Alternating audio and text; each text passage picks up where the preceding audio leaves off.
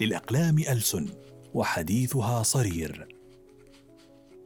راكبو الأمواج الأمهر عبر التاريخ ليسوا أولئك الذين تدربوا للفوز بجائزة أفضل راكب للأمواج أو الذين تذكر أسماءهم في المجلات العالمية بل هم أولئك الذين يلعبون يوميا مع الأمواج لأنهم شغوفون بذلك. بمعنى آخر إذا أردت تحسين مهاراتك في رياضة أو حرفة ما فيجب أن تركز على عملية التعلم نفسها وليس على النتيجة التي ستحصل عليها أو الأموال التي ستجنيها من تلك المهارة لأنها لن تكون محفزة بما فيه الكفاية لتجعلك تتقن المهارة بصورة جيدة.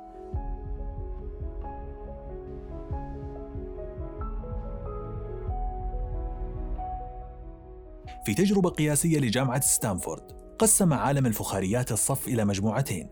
ركزت المجموعة الأولى على صنع أواني الفخار بالكمية التي تحلو لها بينما ركزت المجموعة الثانية على صنع إناء واحد جميل جدا.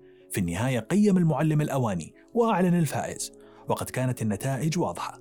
أفضل الأواني كانت من نصيب الطلاب الذين صنعوا العديد من الأواني الفخارية وليس أولئك الذين حاولوا صنع قطعة فنية واحدة في سبيل الفوز.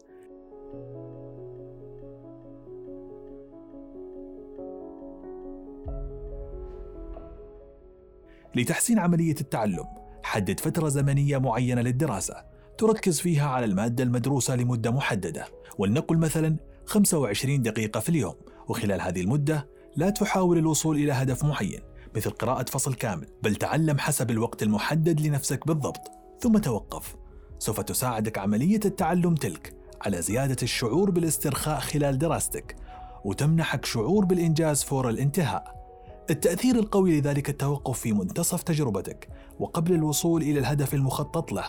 يحافظ على اهتمامك ويزيد من حماسك للاستمرار في اليوم التالي.